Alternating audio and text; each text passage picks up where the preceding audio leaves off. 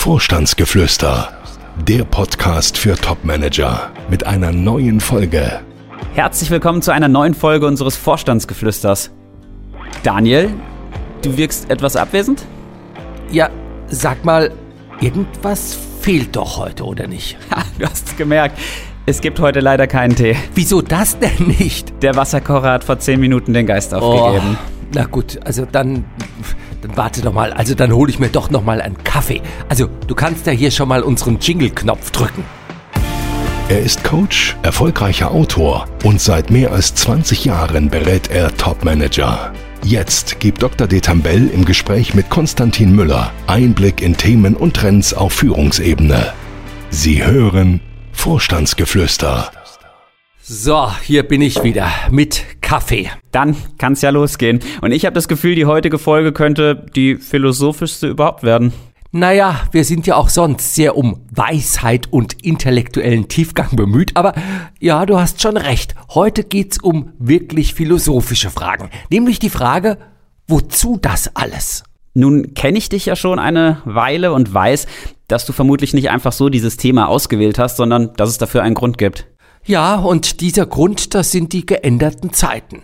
Also Corona beherrscht ja seit zwei Jahren schon unser Leben. Jetzt der Ukraine-Russland-Konflikt. Vieles, was für die meisten in unserer Generation unvorstellbar war, wird ja auf einmal zur Realität. Und mal ganz ehrlich, dass es in Europa nochmal Krieg geben würde. Also damit hatten doch die meisten von uns, mich eingeschlossen, vermutlich niemals gerechnet. Und genauso unvorstellbar, dass viele Dinge des täglichen Bedarfs kaum noch verfügbar sind. Und damit meine ich jetzt nicht nur die leeren Toilettenpapierregale in den Supermärkten zu Beginn der Corona-Krise oder die leeren Regale jetzt beim Sonnenblumenöl. Nein, auch Autos können nicht mehr gebaut werden, weil Chips fehlen und erst Gestern sagte mir meine Druckerei, man könne mir nicht garantieren, dass das Papier, das wir sonst immer als Geschäftspapier verwenden, aktuell geliefert werden könne. Naja, und dann kommt ja noch dazu die enorm gestiegenen Energie- und Spritpreise, die Inflation, die Probleme des Klimawandels. Ja, in der Tat, jede Menge Probleme und ja, es sind unsichere Zeiten, in denen wir leben. Inwiefern haben diese Probleme denn das Denken in den Top-Etagen der deutschen Wirtschaft verändert?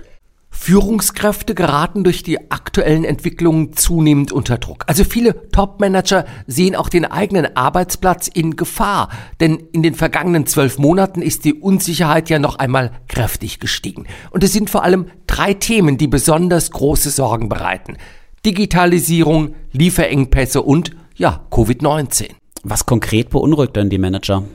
Ach, es ist vor allem die Sorge, nicht die richtigen Weichen für die Zukunft zu stellen, nicht entschlossen genug zu handeln und darüber vielleicht auch schon bald den eigenen Job zu verlieren. Eine aktuelle Umfrage der Unternehmensberatung Alex Partners unter 3000 Führungskräften weltweit untermauert meinen Eindruck, den ich wirklich täglich im Gespräch mit meinen Kunden gewinne.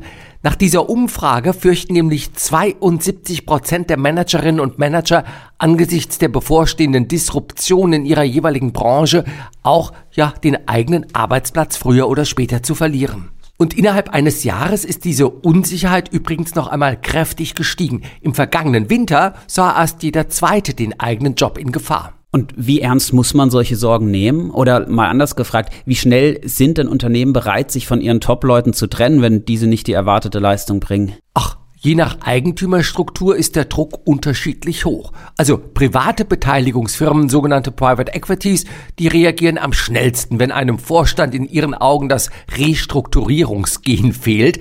Aber auch straff geführte Eigentümerfamilien haben mit ihrem Management immer weniger Geduld. Das heißt, die Welt ist im Wandel. In der Tat. Die Digitalisierung, Corona, der Ukraine-Konflikt, aber auch die Klimakrise, all das sind Themen und Probleme, die den Druck zur Veränderung erhöhen.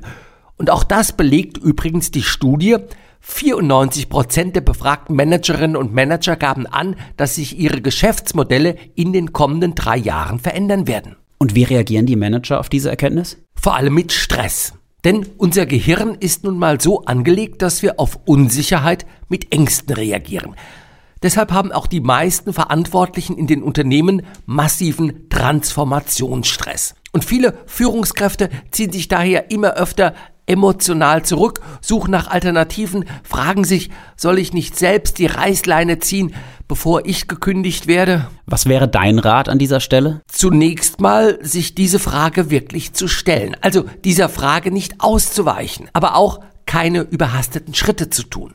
Also die Brocken hinzuwerfen und zu kündigen. Genau, das würde ich nicht tun. Wobei ich ja gelesen habe, dass in den USA sehr viele Menschen gerade in Corona-Zeiten ihren Job gekündigt haben, weil sie vielleicht in diesen Zeiten sensibler wurden, sich auch häufiger als in unbeschwerten Zeiten die Sinnfrage gestellt haben oder schlichtweg von ihrem Arbeitgeber zu wenig Unterstützung erfahren haben. Gibt es diesen Trend auch in Deutschland? Nein, zumindest nicht in einem vergleichbaren Maße. Aber und das durchaus, also die Frage, ob man noch im richtigen Job sei, die stellt sich auch in Deutschland und nicht nur in den Chefetagen. Und was sollte man machen, wenn man feststellt, dass man nicht mehr im richtigen Job ist? Man sollte diese Erkenntnis nicht unter den Teppich kehren, sondern der Erkenntnis Taten folgen lassen. Sich also eine neue Position suchen, ja. Oder sich in den Ruhestand verabschieden, wenn man es sich leisten kann.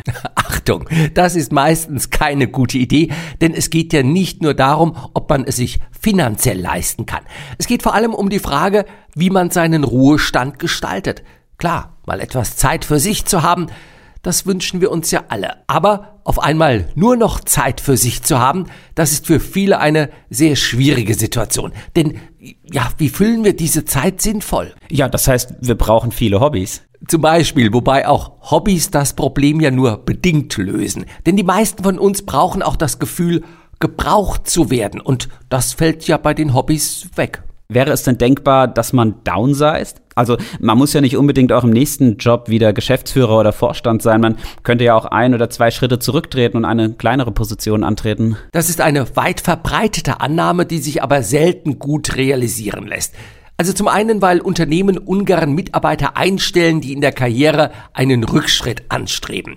Das ist ja, zum einen schlecht für den zukünftigen Vorgesetzten, denn der hat ja dann genauso viel Erfahrung wie dieser neue Mitarbeiter, der sich kleiner gemacht hat und man ahnt schon, wie das sein wird, denn der neue Mitarbeiter geht dann seinem Vorgesetzten permanent mit guten Tipps auf den Wecker und sagt, hör mal, ich hab das doch auch mal so, diese Verantwortung gehabt und man könnte das doch auch so oder so machen. Also das will niemand. Und ich meine, man muss auch sehen, für den Manager selbst wäre das ja auch nicht so toll, wie er sich das auf einmal gedacht hat. Denn er hat jetzt jemand über sich, der ja zum Teil weniger Erfahrung hat als er selbst und der sagt einem dann, wo es lang geht. Und man muss ja auch sehen, ob man auf Dauer damit wirklich gut klarkommt, dass man früher anderen sagte, wo es lang geht und heute das von anderen gesagt bekommt. Also da habe ich auch meine Zweifel, dass das gut funktioniert. Wie sieht es denn mit Selbstständigkeit aus? Ach ja, ähm, kann man drüber nachdenken. Die Frage ist nur, womit? Also, womit mache ich mich selbstständig? Habe ich wirklich eine tragfähige Idee? Und habe ich auch das Geld, diese Selbstständigkeit auf und auszubauen? Und ich meine, man muss ja auch sehen, man kommt aus professionellen Strukturen, aus einem Unternehmen.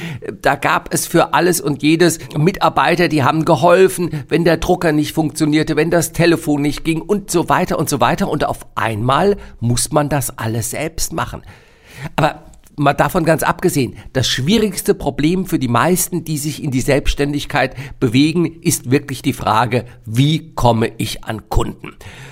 Viele sind dafür einfach nicht geeignet, Kunden an Land zu ziehen. Sie haben es auch nie gemacht, aber klar, man stellt sich das erstmal so schön vor, man hat eine tolle Idee und man wird überrannt von Kunden, aber so ist es ja nicht. Ich selbst bin ja nebenbei auch ehrenamtlich tätig. Wäre ein solches ehrenamtliches Engagement nicht auch eine Alternative? Ach nein, nicht wirklich. Denn ich meine, ja, schau dich selbst an, du machst das ja auch nur nebenbei. Eben noch Geschäftsführer oder Vorstand und ab morgen dann Vollzeit in einem Ehrenamt eingespannt zu sein, Nee, das ist für die meisten keine Alternative, die auf Dauer glücklich macht. Selbst dann nicht, wenn man aufs Geld nicht angewiesen ist. Einfach deswegen nicht, weil die Strukturen, die man dort im Ehrenamt vorfindet und auch die Arbeit an sich, ja, die ist so ganz anders. Und Aufsichtsrat, könnte das eine Alternative sein? Keine Alternative. Nee, eher so ein Add-on. Und wie schwierig es ist, an solche Aufsichtsratsmandate zu kommen, weil es ja auch gar nicht so viele gibt, das war ja auch schon mal Thema in einer unserer Podcast-Folgen. Also bleibt nur, den roten Faden des eigenen Lebenslaufs fortzuspinnen und sich bei einem anderen Unternehmen eine ähnliche Position zu suchen? In der Tat würde ich immer dazu raten, nicht alles komplett über Bord zu werfen, sondern ja, wenn man sich in der aktuellen Position nicht mehr wohlfühlt, erstmal zu überlegen, welche Punkte konkret sind es, die einen unglücklich machen und dann genau diese einzelnen Punkte zu verändern. Also liegt es nur am cholerischen Vorgesetzten oder arbeitet man in einem Unternehmen, in dem nichts vorankommt oder das seit Jahren auf einem absteigenden Ast ist? Aber ein Komplettausstieg wäre doch auch eine Lösung. Ja, auch ein Komplettausstieg ist möglich, aber man sollte sich durchaus der Konsequenzen bewusst sein. Denn zum einen, wer aussteigt, muss wissen, dass es eine Rückkehr ins alte Leben nach zwei oder drei Jahren nicht mehr geben wird.